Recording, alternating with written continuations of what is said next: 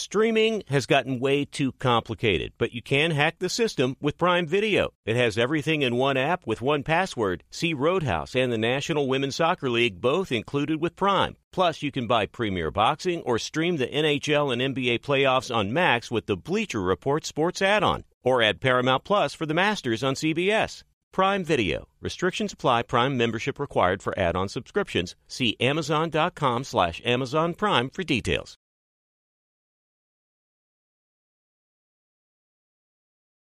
Being a chef means keeping your cool in the kitchen.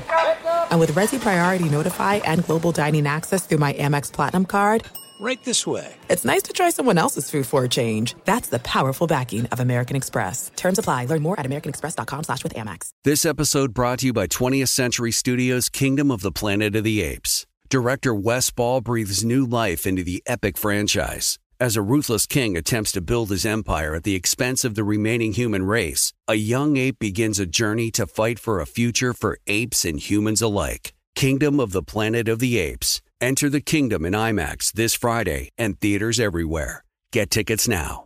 Thanks for listening to the Best of the Herd podcast. Be sure to catch us live every weekday on Fox Sports Radio at noon to 3 Eastern, 9 a.m. to noon Pacific. Find your local station for the herd at foxsportsradio.com or stream us live every day on the iHeartRadio app by searching Fox Sports Radio or FSR. This is the best of the herd with Colin Cowherd on Fox Sports Radio.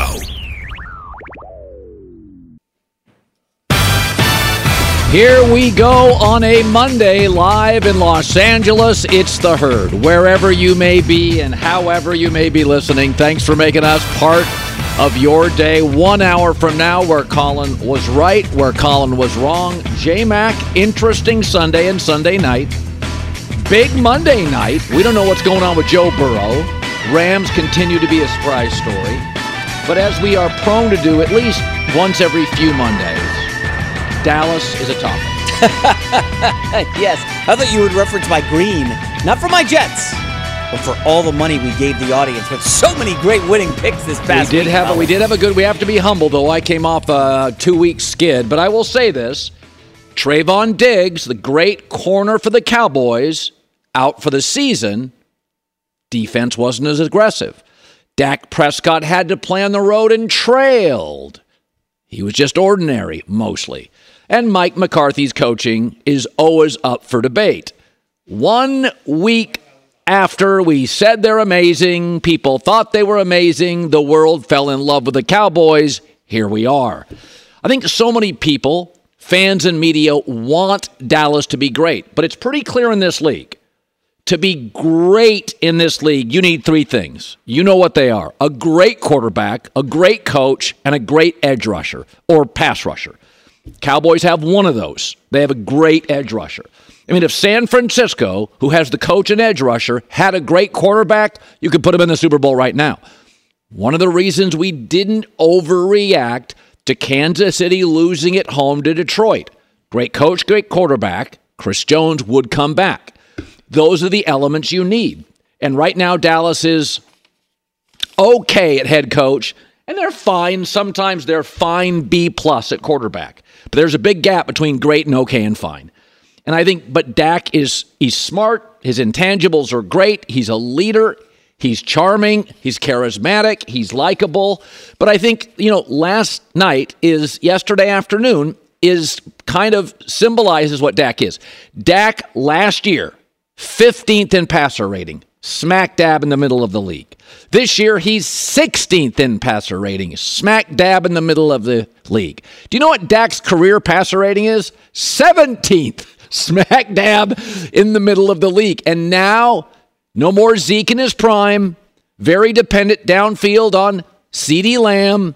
Tight end, they're okay, not special. O line was missing three starters. So what happens? They're real clunky in the red zone. Again, there's a big gap between fine, okay, pretty good, and great. You saw Buffalo yesterday. It's pretty clear Buffalo is becoming great again. Kansas City's great again. You know, Baltimore now, all banged up, great elements. They got to get healthy. But you can see it every week. Mike McCarthy went into this season saying, I want to run the football more. That's not what Andy Reid says. That's not what Sean McDermott says because they have great.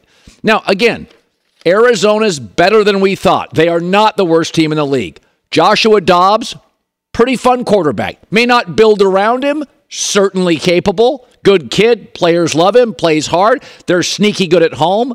The good thing about Dallas, though, they got 10 wins written all over them with this defense but that defense won't be as aggressive now, is that at least Dak Prescott is always accountable, and that's why we like him so much.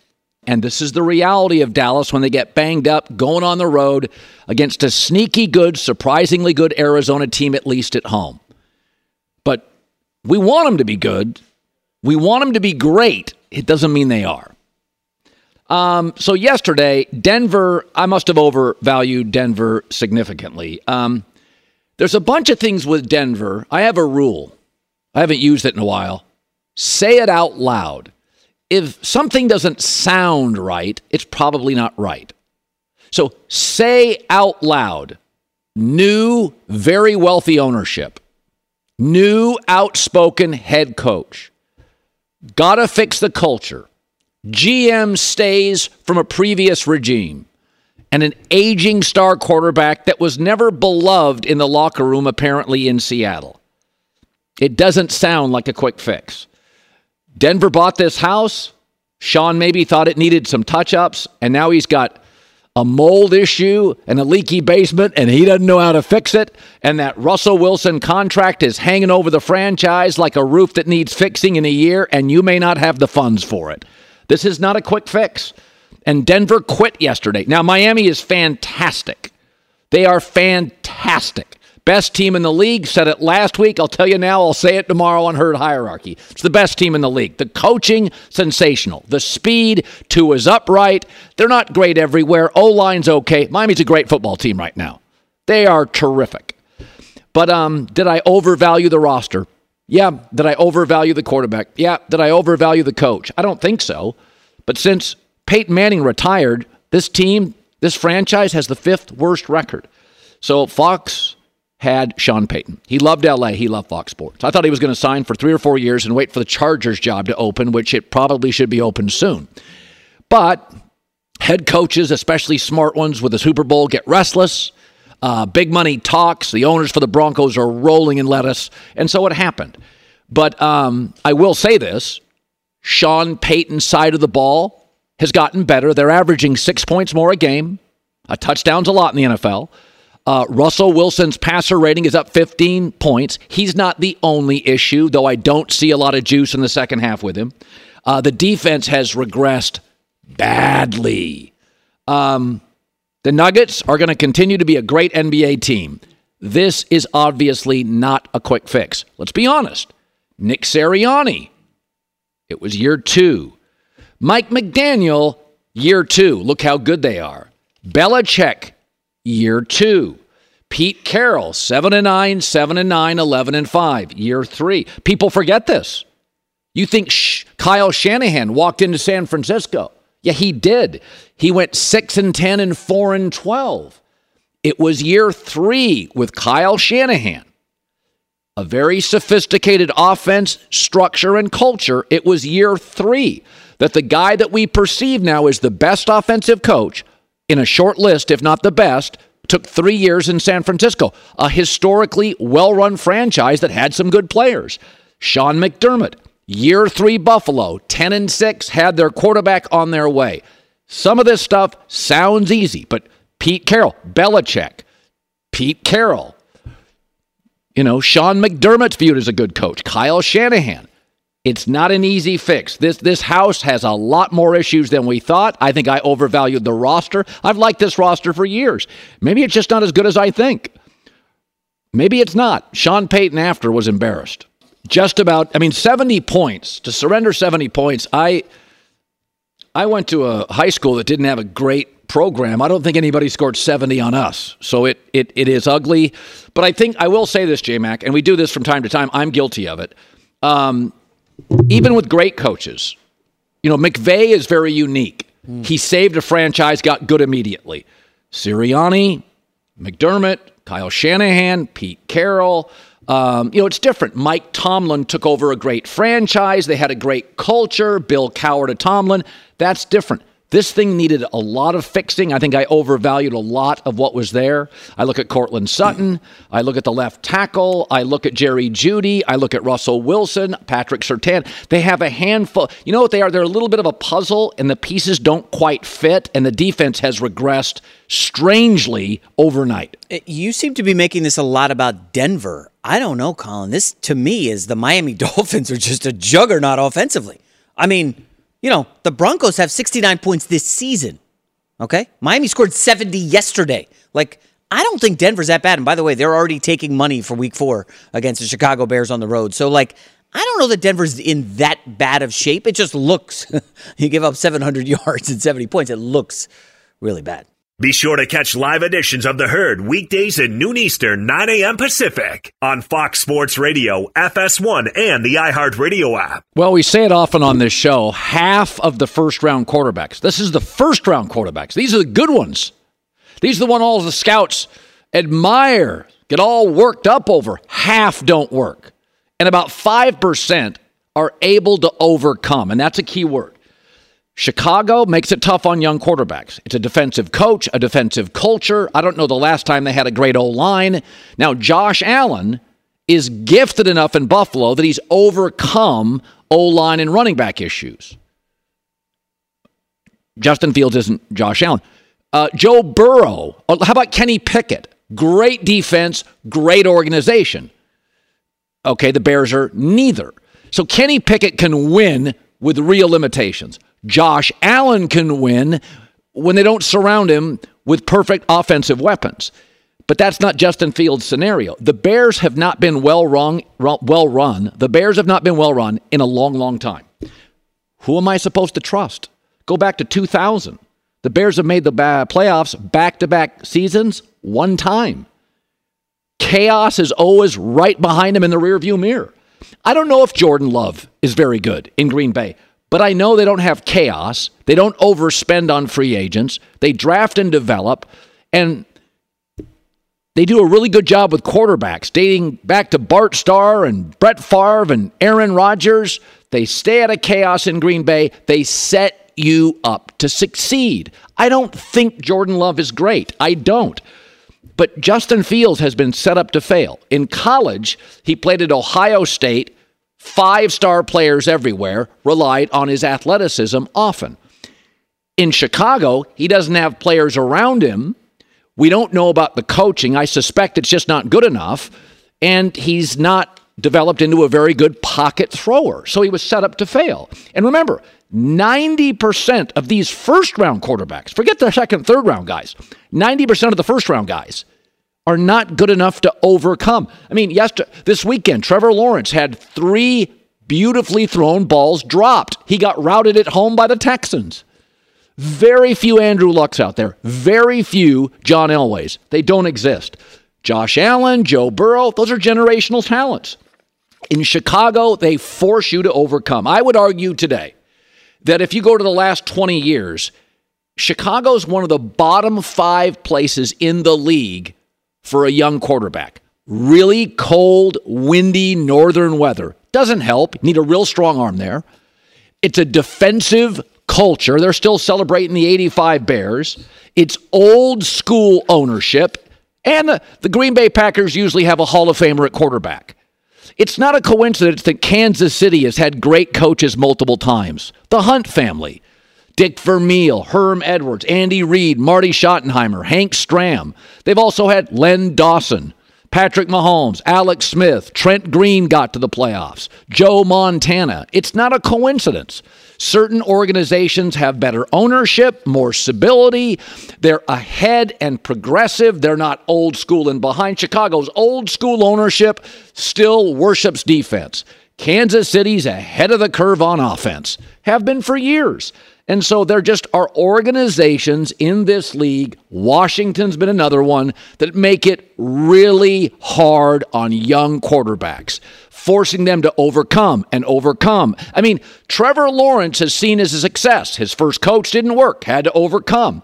This year, protection, drop passes, had to overcome. They're scrapping and, and, and struggling. My guess is they'll turn it around. But I feel like the Bears are analog in a digital world, and they just make it hard. And Justin Fields, though talented, isn't generationally gifted like a Josh Allen to overcome all the hurdles they put in front of you. I don't know if Jordan Love's any good. There's not a lot of hurdles. Aaron Jones is great. Good old line. They're not even healthy now, and you can win. Great home field advantage. Excellent front office. Green Bay drafts and develops. They don't rush you. They draft you. You sit for multiple years. I mean, the, the pressure is like this year within the organization. They kept saying, don't rush him. It's going to be slow and steady. They say the right things. They draft. They do the right things. Chicago makes it really, really hard. And I just think Justin Fields is the league average which is 90% of these guys are just not gifted enough to overcome stuff. Cincinnati for years has made it hard. Carson Palmer at one point said, I'm out. I'm over it. Right? Be sure to catch live editions of The Herd weekdays at noon Eastern, 9 a.m. Pacific. Attention, all wrestling aficionados. Wrestling with Freddie makes its triumphant return for an electrifying fourth season. This is Freddie Prinze Jr., and I am beyond thrilled to announce that our wrestling extravaganza is back, and joining me once again is the one and only Jeff Dye. Get ready as we highlight the most jaw dropping matches, dissect the fiercest feuds, and uncover the latest twists and turns in the world of pro wrestling. We're dusting off our legendary side quests and unleashing a barrage of brand new segments that will keep you guys on the edge of your seat like our talks on Unsanctioned Thursdays. Freddie, you know we got to give the people what they want. This season, we have an all star lineup of special guests who are going to be gracing our podcast, bringing with them their own unique insights, experiences, and all of that in the world of pro wrestling and beyond. Whether you're a seasoned wrestling veteran or a fresh faced newcomer, we promise an experience like no other. So buckle up, wrestling fans. Listen to Wrestling with Freddie as part of the My Cultura Podcast Network, available on the iHeartRadio app, Apple Podcasts, or wherever you get your podcasts. If you love sports and true crime, then there's a new podcast from executive producer Dan Patrick and hosted by me, Jay Harris, that you won't want to miss. Playing Dirty Sports Scandals. Each week, I'm squeezing the juiciest details from some of the biggest sports scandals ever. I'm talking Marcus Dixon, Olympic gymnastics, Cain Velasquez, salacious Super Bowl level scandals. Join me on the dark side of sports by listening to Playing Dirty Sports Scandals on the iHeartRadio app, Apple Podcasts, or wherever you get your podcasts. What's up, everybody? This is Stephen A. Smith. When I'm not at my day job, First Take you can find me in my studio hosting the Stephen A. Smith Show podcast. Tune in every Monday, Wednesday, and Friday, at the very least, as I bring you all new episodes that feature the biggest headlines in the world of sports, pop culture, business, and politics.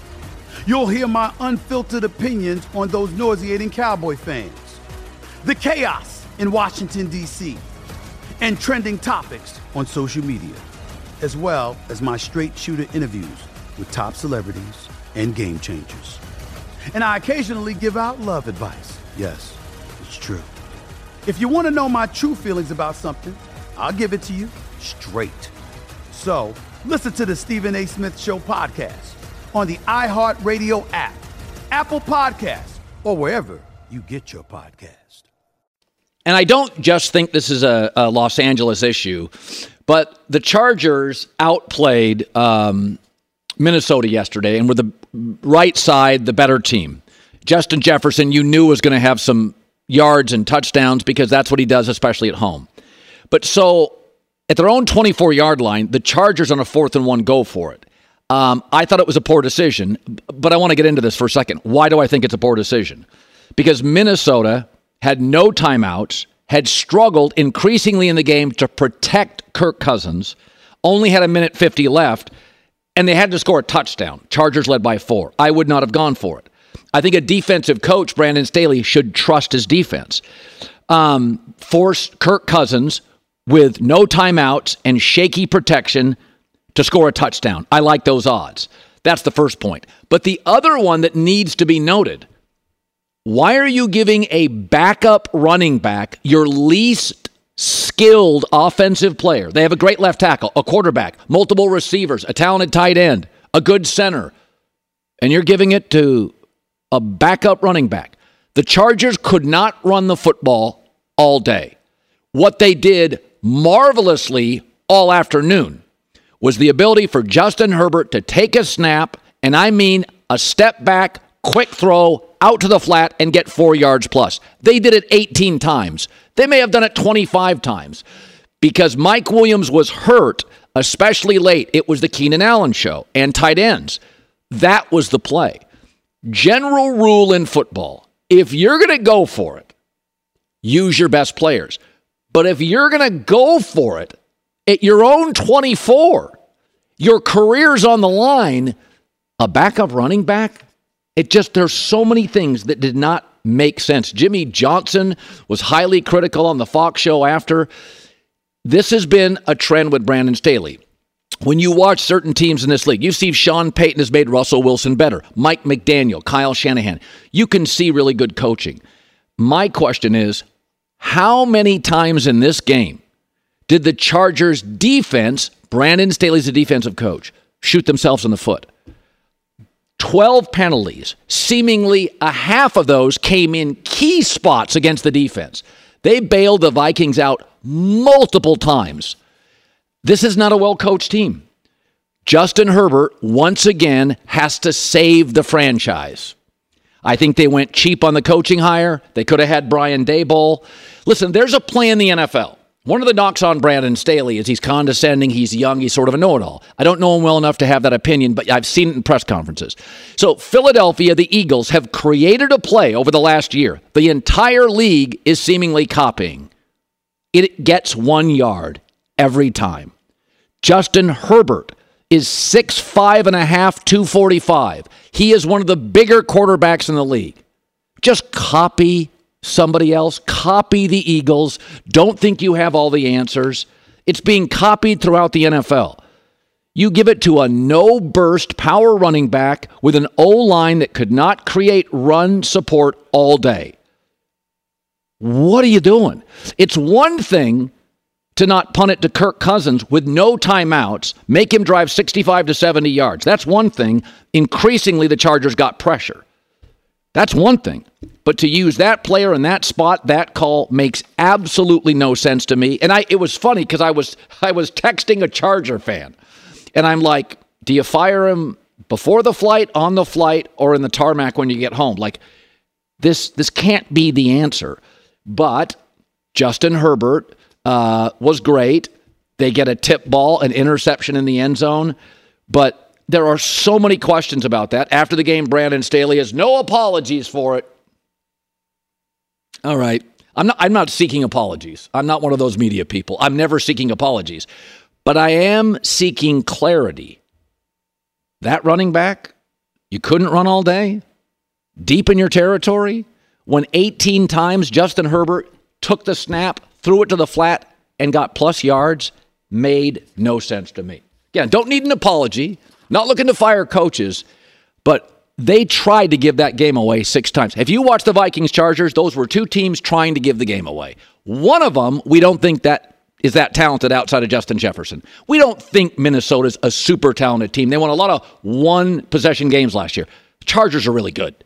They're really good. They drafted good again. They found another pass rusher to go along with a Bosa. They're too good to be in this situation again. A play from 0 3. Paulie Fusco here with Tony Fusco. Yo. Of course, you know us as the host of the number one rated show in all of sports talk, the Paulie and Tony Fusco Show. Yeah. Now, the suits at Fox Sports Radio gave us this airtime because they wanted us to tell you how great our show is. Why? Yeah, instead of us doing that, let's just let our millions of fans do the talking. Yeah, play the tape. You don't know crap about sports. I mean, why am I even on this crap? Whoa, whoa, whoa, whoa. That's the wrong tape. Wrong tape. Just forget that. Look, listen to the Paulie and Tony Fusco show on the iHeartRadio app, Apple Podcasts, or wherever you get your podcasts.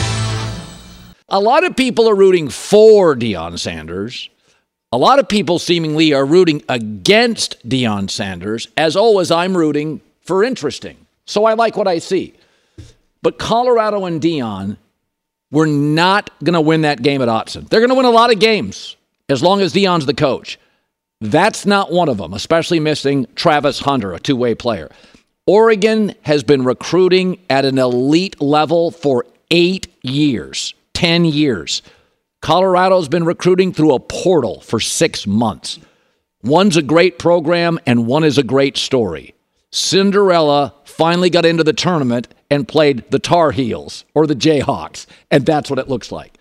Oregon is a top 10 recruiting machine. They're a marketing promotional mecca. They are one of the best programs on the West Coast. Only USC recruits at their level. Denver West, one program. And there are many years Oregon out recruits them. They've won 26 out of 27 at Autzen.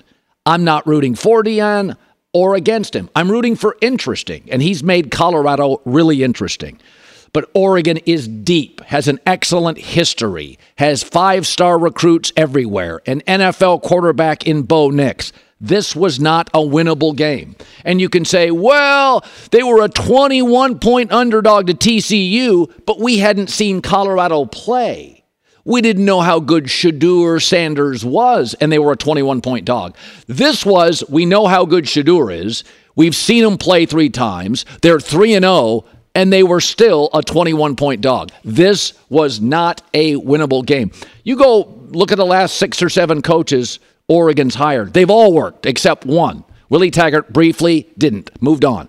They all work at Oregon. Phil Knight, the money, the stadium, the uniforms, the marketing, the recruiting. It's a power football program. And Deion and Colorado are not there yet. You see this all the time where it's a great story. Oregon's got NFL guys all over both sides, recruiting elite O linemen, D linemen for eight to 10 years. Mario Cristobal was a great recruiter. This Lanning guy may be a better recruiter.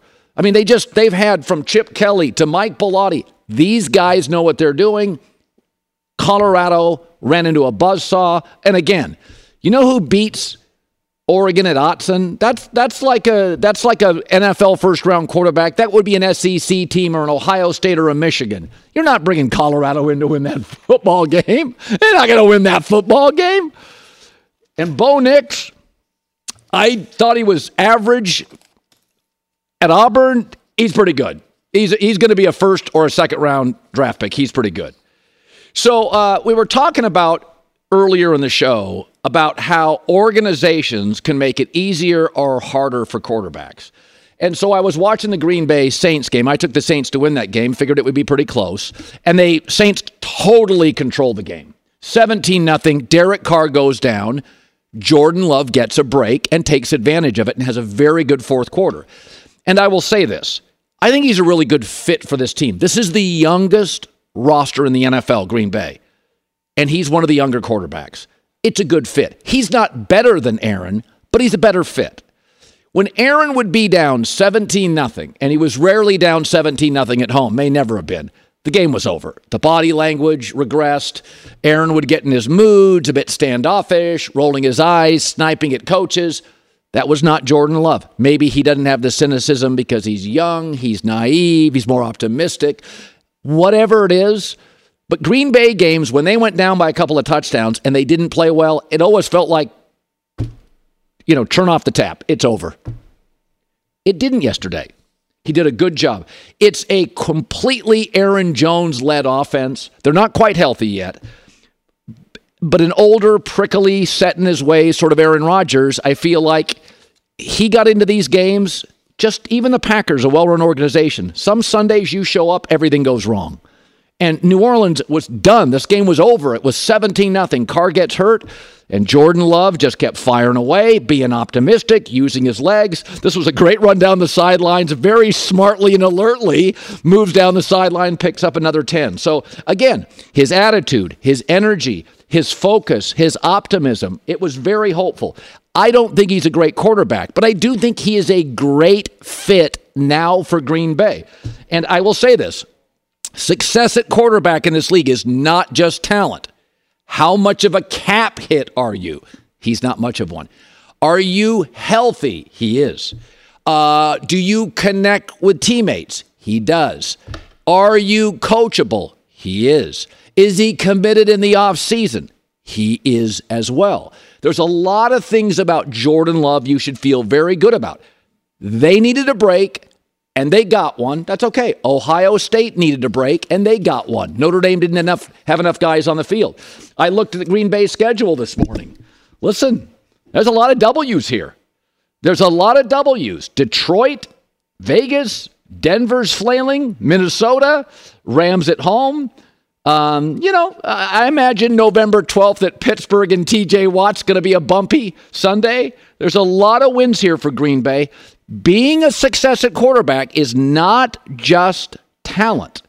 When Aaron signed that big contract at the end, there were limitations how many other top players they could bring into the roster. That is part of it. So I sat there and I thought, I don't know if he's any good, but he's a good fit. I like the fact they came from behind. For those who don't like Derek Carr, how are the Saints with him 17 nothing? How are they without him? 100 yards of offense.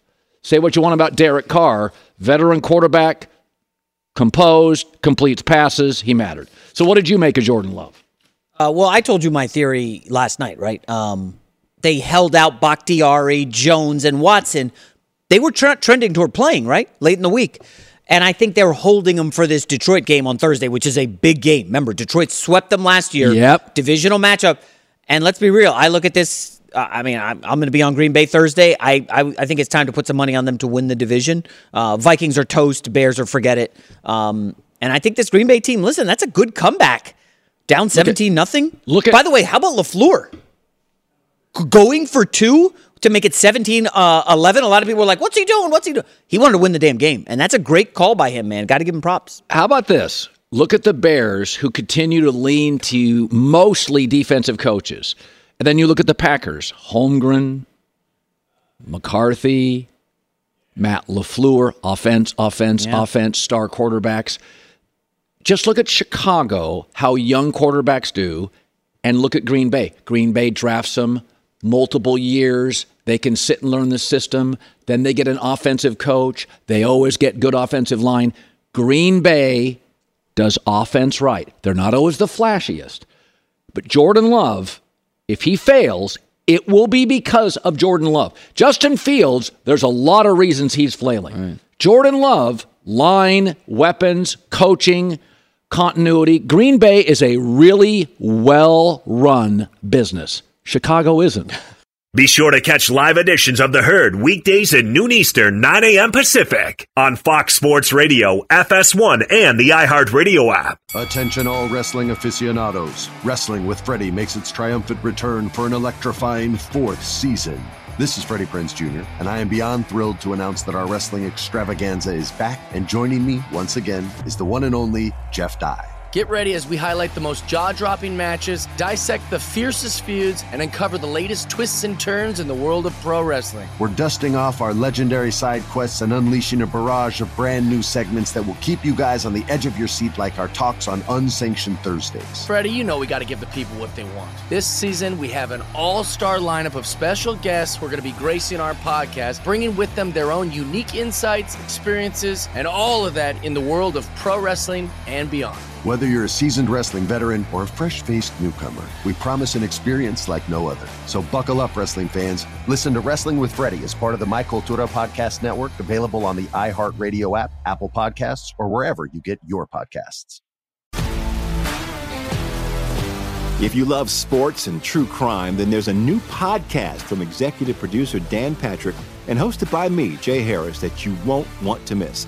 Playing Dirty Sports Scandals. Each week, I'm squeezing the juiciest details from some of the biggest sports scandals ever. I'm talking Marcus Dixon, Olympic gymnastics, Cain Velasquez, salacious Super Bowl level scandals. Join me on the dark side of sports by listening to Playing Dirty Sports Scandals on the iHeartRadio app, Apple Podcasts, or wherever you get your podcasts. What's up, everybody? This is Stephen A. Smith. When I'm not at my day job, First Take, you can find me in my studio hosting the Stephen A. Smith Show podcast. Tune in every Monday, Wednesday, and Friday, at the very least, as I bring you all new episodes that feature the biggest headlines in the world of sports, pop culture, business, and politics.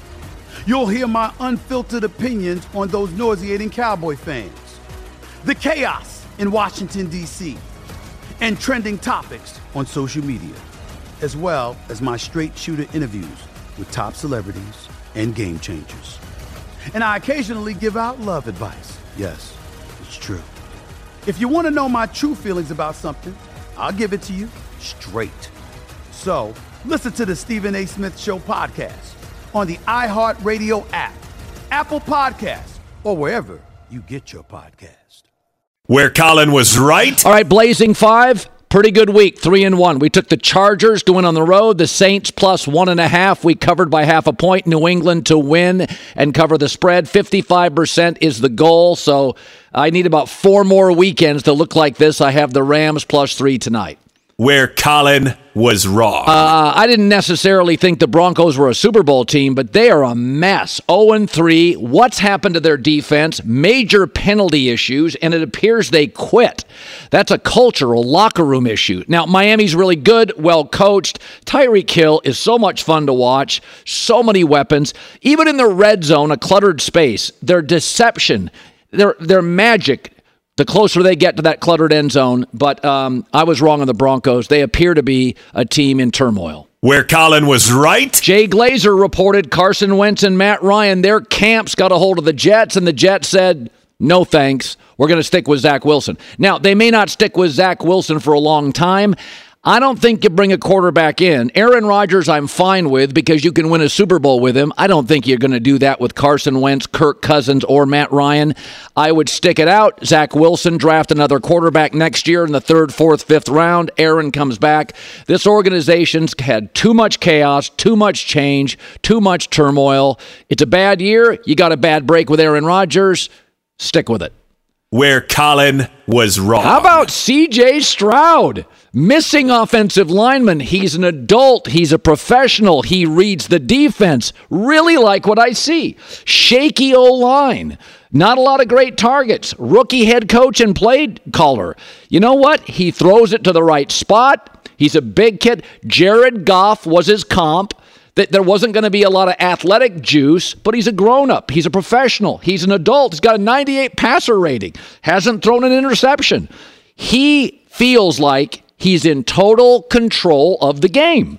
And that's a that's all I want from a rookie. I don't need you to be Mahomes. I don't need you to read your second, third, fourth receiver. He's in control at home and away.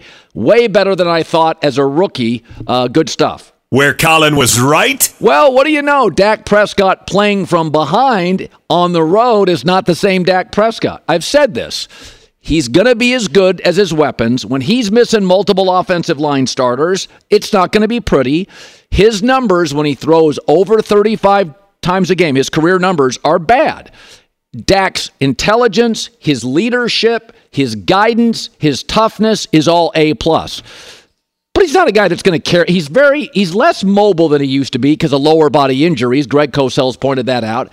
But as much as we like Dak, aren't most of the reasons the intangibles and not the pure talent? Where Colin was wrong. Well, Arizona, I'm wrong, is not the worst team in the league. Joshua Dobbs, you can start Joshua Dobbs and win some games. They're feisty. They've got speed. By the way, Joshua Dobbs so far this year is completing 78% of his throws, 98 passer rating. Um, if, Kyler, if Kyler Murray comes back and Joshua Dobbs is your backup and Kyler Murray's healthy, that's not a bad quarterback room.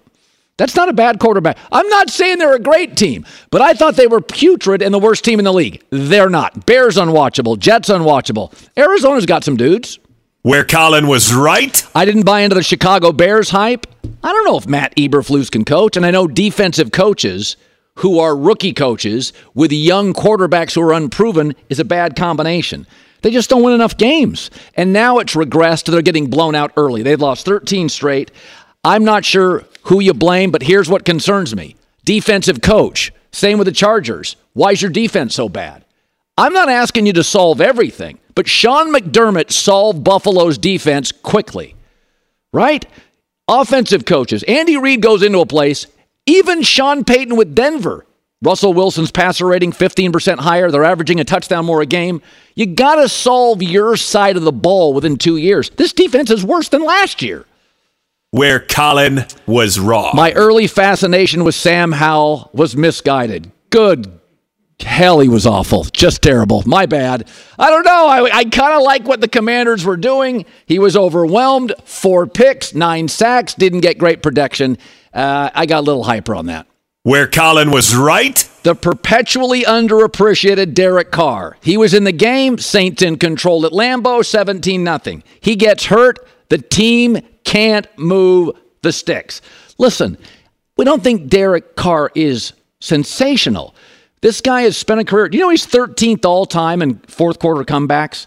When he's in the game, you're under control, you're not in chaos. With that defense, you can move the chains. I don't think there's ever been a quarterback that, in this league who's good, dependable, and perpetually criticized like Derek Carr. Nice, solid B guy. Nobody thinks he's a star. When you try to tell me Dak's a star, that's when I have issue. Dak's good, B plus. Derek Carr's good, B to a B plus. That's what he is. But nobody will acknowledge it. Be sure to catch live editions of The Herd weekdays at noon Eastern, 9 a.m. Pacific. Uh, the former USC star in a good mood these days. 11 NFL seasons. He's also every morning on Undisputed in studio. Keyshawn Johnson is now joining us on the show. Hopefully, Keyshawn is a regular on our show. You know, on our show, you don't have to wear a tie. We're a little more casual. You're very professional this morning, and we appreciate it. Let me. I want to. Literally came out of the dressing room. That's okay. You look good. Go ahead and move that And mic family up. was here. Kids and family and all of them was here, so you know I was chilling. All right. So I want to ask you about this. Coaches tend to say, I trust my players. I get it. But if you're going to go for it mm-hmm. at your own 24 and you haven't run the ball 11 carries, 12 yards all day for Joshua Kelley, then you got to get it to Keenan Allen, to Justin Herbert. Forget the fact of going for it. We can we, most of us don't love it. Couldn't I argue get the ball to your best players in the biggest moments? He picked the wrong guy, a backup running back. Look, it doesn't matter if it's a backup running back, a starting running back, or whoever. That moment in that time, there was nowhere for him to go. Where could he go? He ran right up the back. First of all, it was a bad play. Okay, It was- the selection of the play was bad, even though it was only a yard. You could do something different to get that yard. You could have some sort of misdirection. Uh, you don't want to toss the ball in that situation because therefore you're going backwards. But you can naked bootleg. You can do something that would allow you to get that yard. The hole wasn't there. They didn't get any push. So therefore they were dominated. In terms of the trusting your guy, what else are you gonna say? I trust you. What else am I gonna say? I don't trust you anymore. That's just the reality of it. Now, no timeouts left. You punt to Kirk Cousins, buck 50 left. Increasingly in that game, as you saw, Chargers were getting great pressure. Yeah. Isn't that the better bet? The the best bet. So okay. Often too, often many times in professional sports and even collegiate sports or sports in general, the coaches think they're smarter than everybody else. They're going to be geniuses because they sit up here and they listen to you call them a genius. They say me call them a genius. So they they start to buy into this theory. I'm a great defensive coordinator. I'm a genius, and I can do it this way. Punt the damn ball, man. What the hell's wrong with you? Just punt the ball. Zero timeouts as you mentioned. None. Zero. Zero timeouts. Punt the ball, make them go 80 yards to score seven. That's right. Not three. Seven. Seven. You know how hard that is to do in the National Football League? False start, you back them up. Holding, you back them up. Drop ball, clock It's also- It's all those sort of things. I think they're the most penalized team in the league, Minnesota. Yeah, so yeah. they beat themselves. Continue. So you have an offense that's been beating themselves all year, an immobile quarterback that increasingly is getting bad protection. It made no sense to me. it made zero, but he's going to try to make it make sense by trying to convince you. Oh, I trust my defense. I trust my offense more because it was a uh, four points, not three points. If it was three points, uh, maybe it changes what I think. No kidding. If it was three points and you gave him the ball, you'd be fired immediately on the tarmac, much like Lane Kiffin, because they'll go right now, kick a field goal, tie the game up, and take it in overtime, and you'll lose. So yeah, you'll get fired. That is how that goes. But he tries to convince everybody that he did the right thing. It was the it was the the probably the stupidest thing ever. Now, a guy like me and some other players that I played with in my career, we wouldn't have had. I can only imagine Brian Cox playing with B. Cox if he would have allowed that to happen. Brian Cox would have been like, "Are you out of your damn mind?" Same with me. I would have said to him, even though I'm on the offense side of the ball, I said, man, you don't punt that. The hell's wrong with you? But sometimes you don't have players like that on your team, and he knows the pulse of the team, so he's going to do that instead of being overwritten by a player and saying, "Man, what are you doing? They have no timeouts. Why do you? Why are you making this decision?" And it makes a coach now think, They're like, "Yeah, you're probably right. You know what? Let's just kick it." Right. Um, it's not that Denver lost; it's how they lost. It did feel, and you don't see this in the NFL much. You don't see it in hockey or the NFL because you have to play hard. Also, the games are taped. There's film on Monday. Mhm, you mhm. don't want to mail it in. NBA, baseball, it's a whole different ball game. Game next day. Yeah. So with Denver, should I be concerned? Maybe we just overvalued how big of a lift it was. It took Belichick two years, Pete Carroll three in Seattle. Kyle Shanahan, we forget this, Keyshawn. He went like six and 10, 4 and 12. It Oh, I don't forget. So maybe we just we think this is a quick fix, and this house just has leaks It- everywhere. It's not a quick fix at all. Um, you you figure Super Bowl winning coach Sean Payton comes in, he's going to change everything. Well, the thing that he's changing first and foremost is to get the quarterback stable and under control and solidify that and Russell position. has been better. Yeah, you get that solidified and stabilized, and you calm that down. Then you look at the roster and other pieces that you have. Defensively, it's a new scheme now. Vance Joseph's a defensive coordinator. This is not Vic Fangio. This is not one of those situations. This is not uh, what they were running a year ago with under Hackett. So you got to try to give it some time to develop. I'm not worried about. Look, it's embarrassing to get 70 hung on you, but it wasn't like they were deliberately trying to score 70. It just they're paid to score, you're paid to stop. 'em. How how much of this, Keyshawn? And you've run into these buzzsaws. You've been on these buzzsaws at USC. How much of this is Miami's on a roll? They're healthy and they're great. I- I think a lot of it is Miami is a better football team than Denver. They have a better quarterback than Denver. Coach in year two. A, uh, a coach in year two. Everybody understands the system where you have a new coach who's been in the league before, but he's trying to figure everything out. He's got this is an evaluation year for Sean Payton and the Denver Broncos. They're evaluating exactly what it is that they have. They didn't come into the season saying we're going to the playoffs. They say, hey, let's see what we got. Let's see what pieces we need when we go to the draft board in free agency in 2024. It does feel like either at the trading deadline or in the draft, they should concentrate on defense. I don't think their D line gets much of a push. I like Mims, Jeudy, Sutton. Those are good players. Yeah, they are they are good players, but again, this is an evaluation year. If it all of a sudden it turns into something, then great. That's a that's a, a feather in their cap. But for the most part, they're trying to evaluate these players to try to see what they have on a long term goal. This is not a short term fix. This isn't. Oh man, we getting ready to roll right now. So you were in New York for four years with the Jets. And so J Mac, this is his beloved team. And I've said, listen, you bring in Aaron, you, you gave up some money and some draft capital. Yeah. And you got a really crappy break. Let's just get through Zach Wilson year. It's ugly. I- he's not the future. His, Maybe not. His belief is go get Kirk Cousins. And I'm like, oh, good God, you guys reach on everybody. What do you do if you're Zach Wilson? Because here's the fear the ownership, which you know, runs through coaches. And ugly and criticism, WFAN's crushing them. The New York Post is crushing them. I think Saleh deserves another year in Joe Douglas. But you know, in that city, it's a Giants town. They may just blow. If, if Zach's ugly for eight weeks, Saleh gets blamed.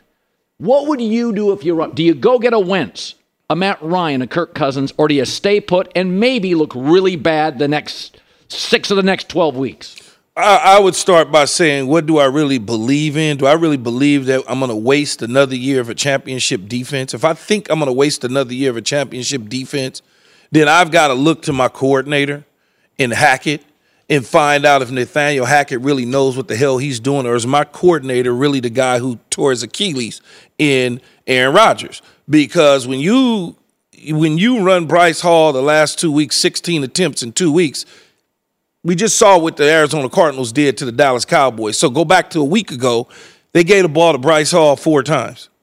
Okay? Four times. In week one, we saw him get the football against the Buffalo Bills and what he did. This past week, he touched it 12 times. You are not allowing or helping this young quarterback succeed on the offensive side of the ball because you got weapons across the board, right? All of a sudden, if I bring in Colin Cowherd, doesn't mean that I'm going to unleash and change my game plan on how I do things.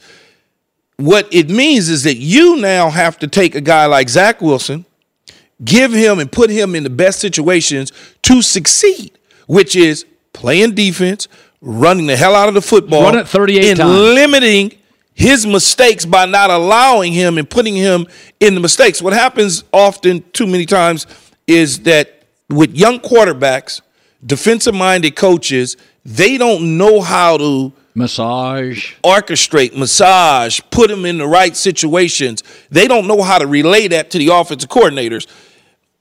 You could Zach Wilson could be fine if you gave me, and I and I'm saying this, if you gave me the headsets today and gave me their game plan without me even knowing exactly the offense, I promise my right hand up to God, I can put Zach Wilson in better positions to succeed than what the Jets have done to him the last two weeks. So is that the Justin Fields issue? Which is I Well, they ain't got nothing. He, he's not. They ain't. They no. I'm talking about the team. They ain't got. They, they don't have anything. Nah, they. All right. they they they they're one of the worst. They got one of the worst rosters in the National Football League. They they're not very good. So your argument, Zach Wilson's got help. Use it. Oh my goodness, dude! I could go down a list. Just okay. I'm a without even going down the list of the roster. They got the offensive, defensive rookies of the year. Okay, they mm-hmm. got a dude in Quinnen Williams who's 300 pounds of of just terror in the middle. Now, do I need to talk about Breece Hall? Do I need to yeah. talk, Do I need to go into Lazard? And I don't need to go into all of that. They got dudes. They got dudes. They got cats. And Robert Saleh is a great defensive mind. And the defense is one of the top five defenses in the league. They gave up 15 points. Okay, they gave up 15 points to New England. If you if you account the the total, and, and I'm not one that I don't like to do that because sometimes uh, a guy may throw a pick six and it gets accredited to the defense. Right, right. But think about it. They gave up 15 points. One of them was a big play to the tight end on a blown coverage because Sauce Gardner didn't get his butt back to his third the way that he needed to be. So chalk that up. 15 points. If you took and you put any quarterback, anybody in that position, and you allow them to succeed by not pushing the ball down the field, by doing calling the right plays at the right time, they'll be really good. It's the recipe for success in the National Football League. Number one, play defense. Yeah. Number two, run the football. And number three, limit the mistakes of the quarterback. Give him and put him in the best situation to succeed. Checkpoint. Go to San Francisco. What do they do? They run the football, they play defense, and they allow Purdy to be put in the right positions to succeed. Okay, so what do you say about Dallas yesterday, which goes on the road, a perceived average team, and gets outplayed, falls behind? Is that a Trevon Diggs? Uh, Diggs ain't tackling nobody, and he ain't rushing the passer.